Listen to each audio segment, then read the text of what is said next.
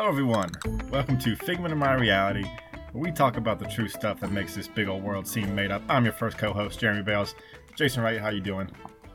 Doing pretty good. I'm your other co-host, Jason Wright. Thanks for the introduction. I the one, the have... only, the man, the myth, the legend, Jason Wright. And I do have a bone to pick. Uh-oh. Not with, not with you, but with some of the audience. Oh, we got some non-believers. Yeah, I think we do.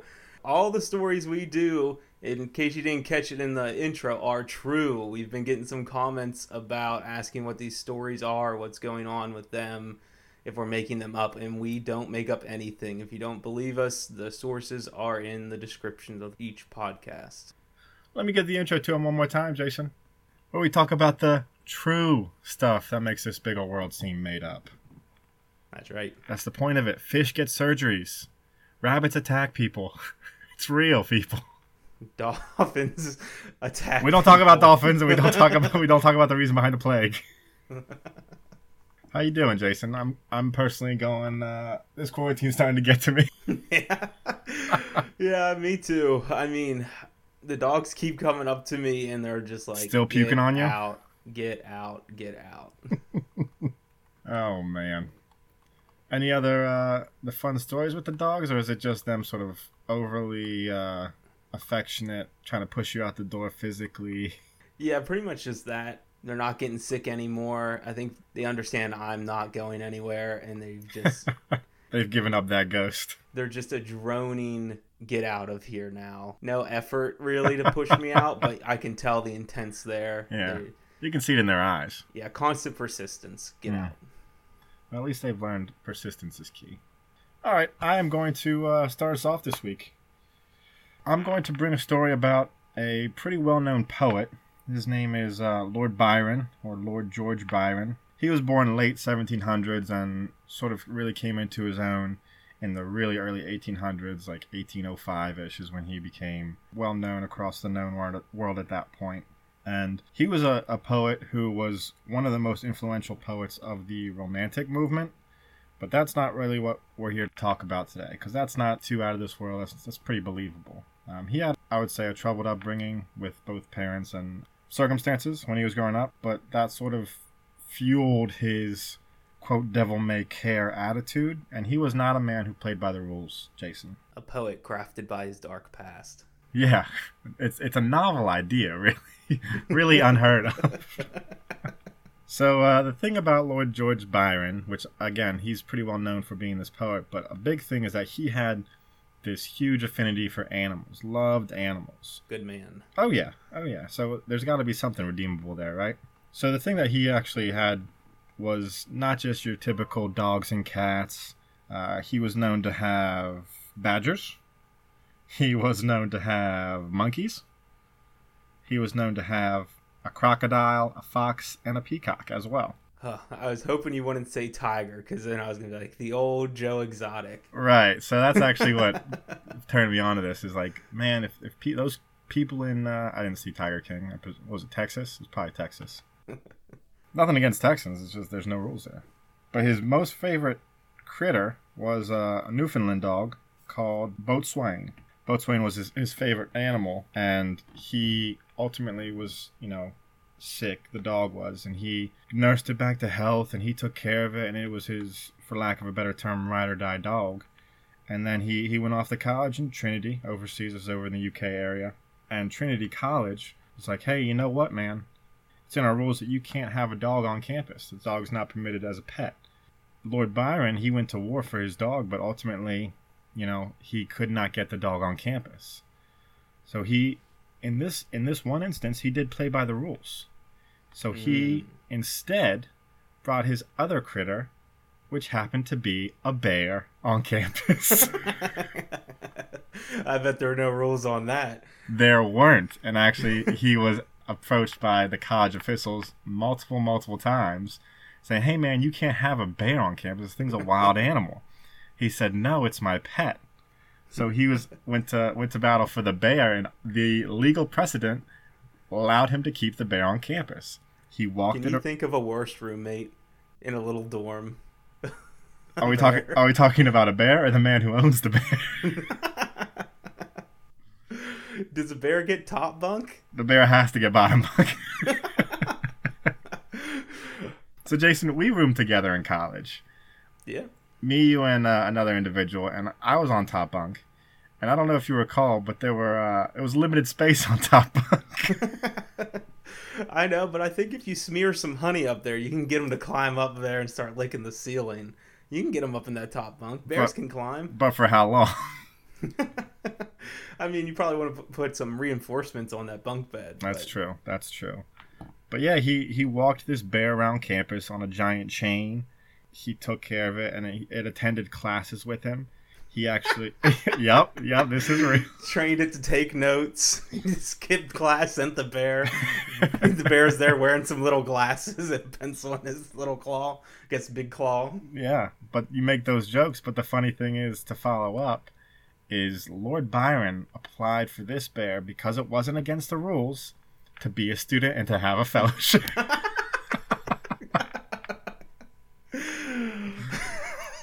Unfortunately, this one was denied. Yeah, I don't... Although there isn't a rule against a bear being in college, I don't think he meets the criteria of being a student. You could never know that. You can't make that assumption against bears. That's true. I mean, I've seen them wave. If they're able to do so- social interactions, maybe they are able to read and write and comprehend language and talk and do math. You know, your typical college things. Yeah, there was no real entrance exams. It doesn't seem like it was basically a show up and you're good. But yeah, that was that's the. I know Lord Byron is a, a fairly popular poet, but I'm not sure how many people know that story about him. And I thought it was fascinating. And once again, it just reminded me of the Tiger King. Yeah, I'm gonna have to uh, look into that, see if I can find any bear poems he wrote. Or maybe the bear wrote the poems. Oh, that's the secret behind the whole thing. He yeah. wasn't the poet. The bear that went to college learned how to be a poet, and he took credit this whole time because nobody would take a bear seriously. The plot thickens. Joe Exotic is actually the tiger itself.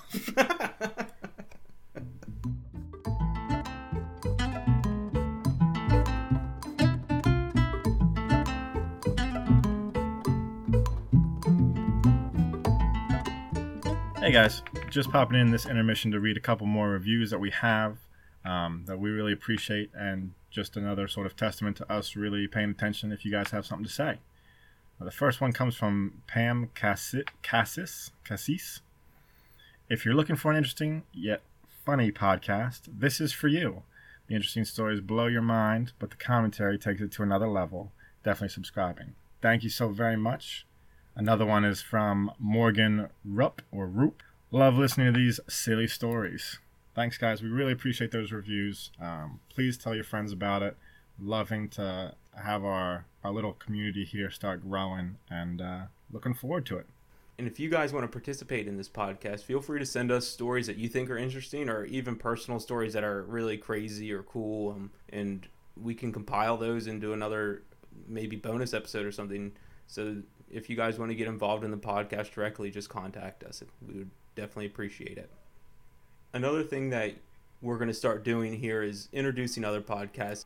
You're going to hear one now called Moonshine, Murder, and Mayhem. I listened to a few episodes of this podcast. It's really good. Make sure to check check that podcast out, especially if this promo sounds interesting to you.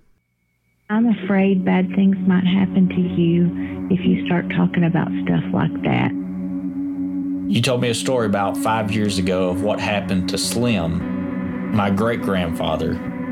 He was a taxi driver in Warren County area, or in McMinnville area, and uh, he picked up moonshine, and he went and picked it up, and he took it to the people.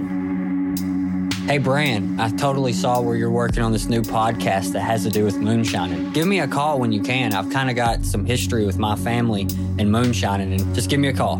Bye. Dude never talked about it at all, about what happened to his daddy. Bran, are you ready for what you might find? I hope you don't regret this. Join the search on the brand new true crime podcast, Moonshine, Murder, and Mayhem.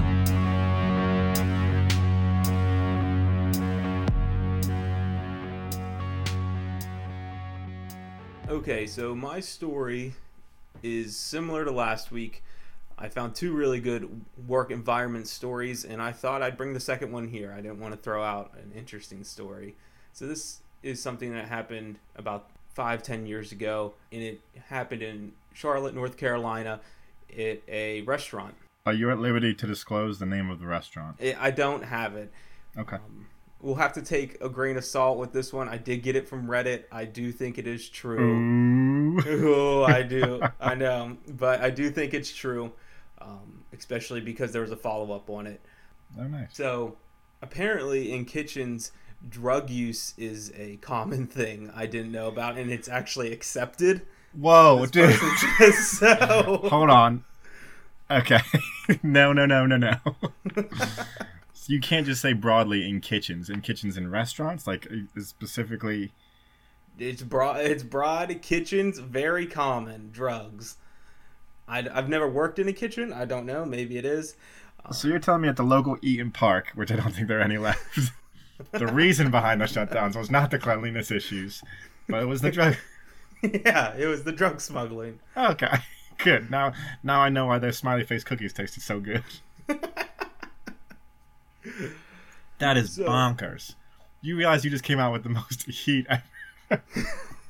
Okay, so apparently drug use is a thing in kitchens. Yeah, it just happens. It's normal. It's accepted. Okay.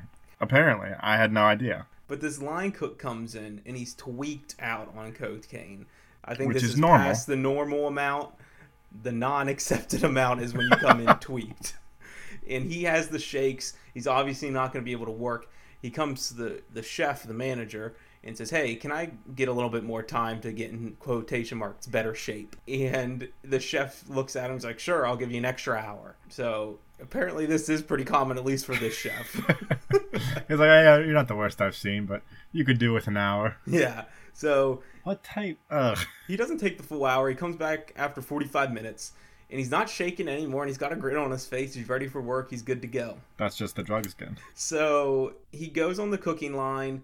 He starts doing his job. Everything's going fine. And the manager, the chef, looks over and sees he's starting to, like, nod off a little bit. And he asks him if he's going to be okay. And the line cook, sure, yeah, I'm going to be fine. About fifteen minutes later, the chef looks over and he is passed out, face and arm laying on the grill, not waking up. It's, it's the not waking up that's the big issue, I would say. Yeah, so he runs over and pushes him off the grill. And he wakes up when he hits the ground. And when but, he wakes but not up, on the grill.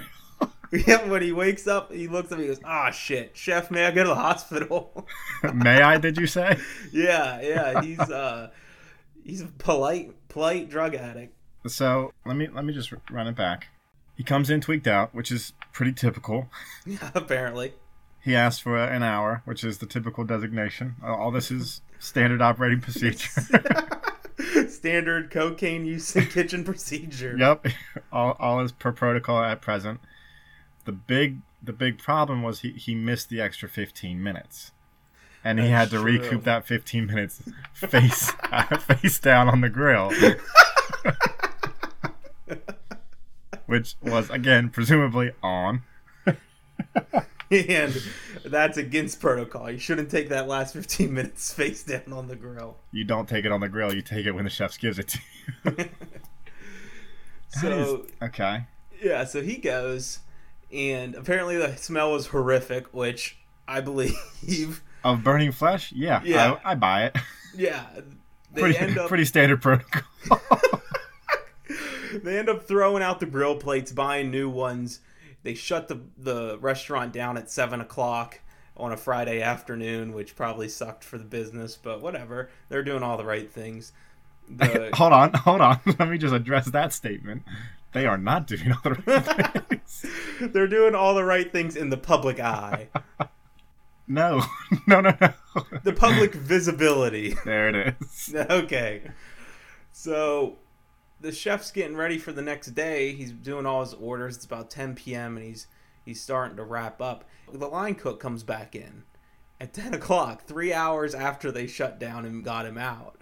Oh, the same night, not the next day. The same night, and he's bandaged up. And he comes in and asks the chef if there's anything he can do to help. And the chef... yeah, can you scrape your flesh off my grill? The chef doesn't respond. He's just astonished, like, how are you back here a couple hours later? And he goes on to explain cocaine's that, a hell of a drug. That after he was done with the cocaine, or was tweaked out on the cocaine, he went back to his drug dealer with that forty-five minutes, got a shitload of Oxycontin, snorted oh. a bunch of it so it would calm him down, and he came back and he just nodded off while he's at work. So that's how you get in better shape, I guess. Now, in this sense, Jason, do two negatives equal a positive? Almost. It's all, if he would have followed the protocol and not taken the fifteen minutes on the grill, so he, he needed fifteen okay. more. That is, without a doubt, the craziest story I've ever heard about, like, a restaurant ever. Like, I've I've heard of some crazy things happening, but the this is a challenging topic. So after he explains what happened, he says, don't worry about the workman's comp. I, I don't need that. I just want to make sure I still have my job. I'm, I'm like, boy, you ain't getting workman's comp for coming up, coming into work on two different drugs and sleeping on the grill. Now, Jason, last last time we spoke about uh, work stories, you basically guaranteed all the youngins coming out of college, of which we were recently that group, that they were going to be temp agencies in a maybe a tough environment, might be having to share an office with someone who can't coherently put a sentence together. Ten times out of ten, I prefer the woman who eats crunchy, cold mac and cheese to somebody who comes out tweaked on cocaine, taking fifteen-minute nods on grills, scraping flesh off those same grills, was like, hold on, I'm actually fine. It was all the oxy. The cocaine was fine. It was the oxy that got to me. What is uh, this? Yeah, I don't know. But apparently he's a good worker. That's why he, he let him take the hour and come back. He came back three hours later. You, you can't knock him for that. He's definitely trying to do his job. A lot, lot of great work ethic there. um... But he's going to be fine. He went back to his drug dealer and he got morphine from him, so he's going to be able to work. Shut up. That's what he said. He went back after he got burned and got morphine from his drug dealer. This is a kind of a fun perspective I didn't think about. Is the dude who was tweaked out, got oxy, then got morphine, the dude writing this story on Reddit? Because I have never been on any of these drugs. I can't imagine I'd want to make it public knowledge. Yeah, he's not the one. The chef's the one. The chef's oh. that came back with this. So the chef's like, hey guys, get a load of this particular worker. Yep, exactly. I've got I've got a couple of them like this, but this but this one's special. There are many drug addicts, but this is my drug addict. There are many like it, but this one is mine. Oh, man. Uh, we better pray that this dude isn't an avid Reddit reader, because you know he's going to come back with a cruel vengeance. He's going to go he's gonna go back back to that same drug dealer. He's like, hey, man, my chef sold me out. I need bath salts now. Well, we'll get we'll get to where everything ends up. It, it starts turning There's around. more? The story, the story starts turning around. Well, two weeks after the incident, the chef sets up to pay for the guy's hospital bills, which this chef is... apparently, a real chill, an good angel. Guy. He is an a- he is a saint. He and, is, a- and he says he appreciates the worker. He was a good worker, and after this incident happened, he never t- touched drugs or alcohol again. Which I'm not saying that's bad bad to do in moderation, but apparently this guy was abusing it a little bit too much. No, Jason, it's typical in kitchens. oh, Shut but, up. I. They came They came. You know back. what? You know what I learned about this? Whenever the time comes for me to have kids, they're not going to ever work in a kitchen. Ever. That's what I learned from this story. No kitchens. No North Carolina. No, Just, no. No, no, no. But after this Reddit story got a bunch of attention, the chef decided he'd contact the... drug dealer.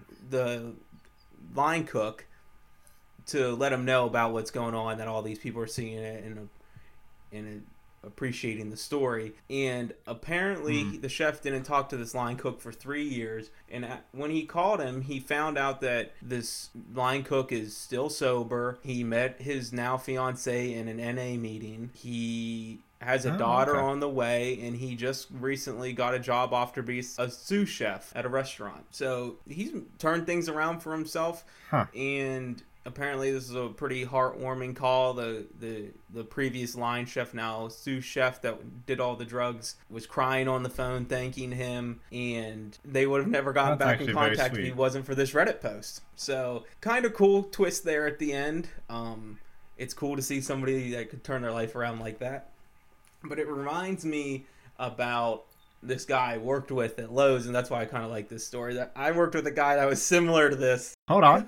Is is it very commonplace for the garden section to be drugs too? We had a special plant where we where we kept the funky plants. Yeah, the devil's lettuce was in the back. That's one thing that I always knew that kitchens and Lowe's had in common. The drugs. But I worked with a guy who reminded me a lot of this. He was a hard worker. He seemed like a good guy, but he was caught up on drugs and stuff, and he was trying to turn his life around. I mean, I didn't. I was nowhere near as impactful as this chef was, who's apparently a saint. But when I was leaving, I gave that guy a couple hundred bucks because he was in a bad relationship, and said, and uh, he told me his girlfriend just spent a bunch of money that they needed for rent.